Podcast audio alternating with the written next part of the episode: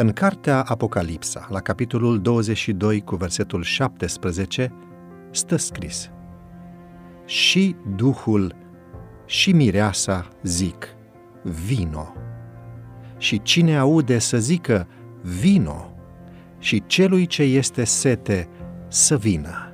Cine vrea să ia apa vieții fără plată. Eu, Isus, am trimis pe îngerul meu să vă adeverească aceste lucruri pentru biserici. Eu sunt rădăcina și semânța lui David, luceafărul strălucitor de dimineață. Și Duhul și Mireasa zic, vino, și cine aude să zică, vino, și celui ce este sete să vină, cine vrea să ia apa vieții fără plată. Am citit și versetul 16 alături de versetul 17 din Apocalipsa, capitolul 22.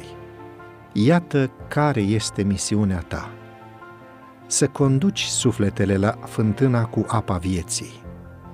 Toți cei care au adevărul în inimă, ca un principiu viu, ca o influență a tot pătrunzătoare, vor avea o mărturie vie de dus celor care se află în întunericul erorii există, slavă Domnului, un duh veșnic care ne conduce în tot adevărul.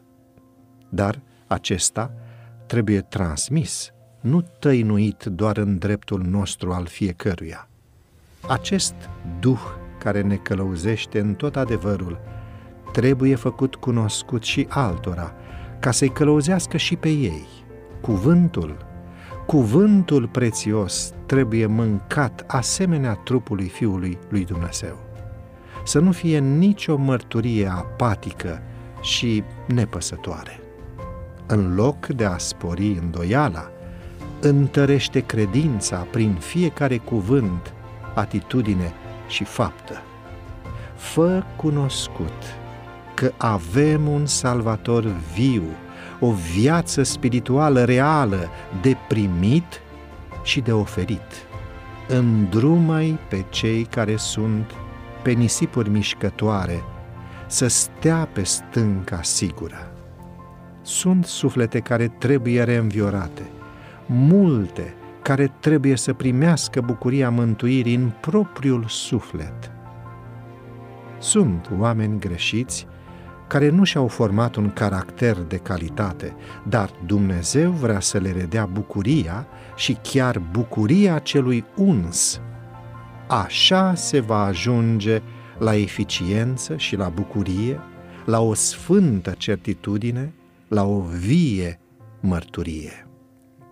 Spune-le săracilor care s-au rătăcit de pe căile drepte, spune-le că nu trebuie să dispere există vindecare, curățire pentru fiecare suflet care vine la Hristos.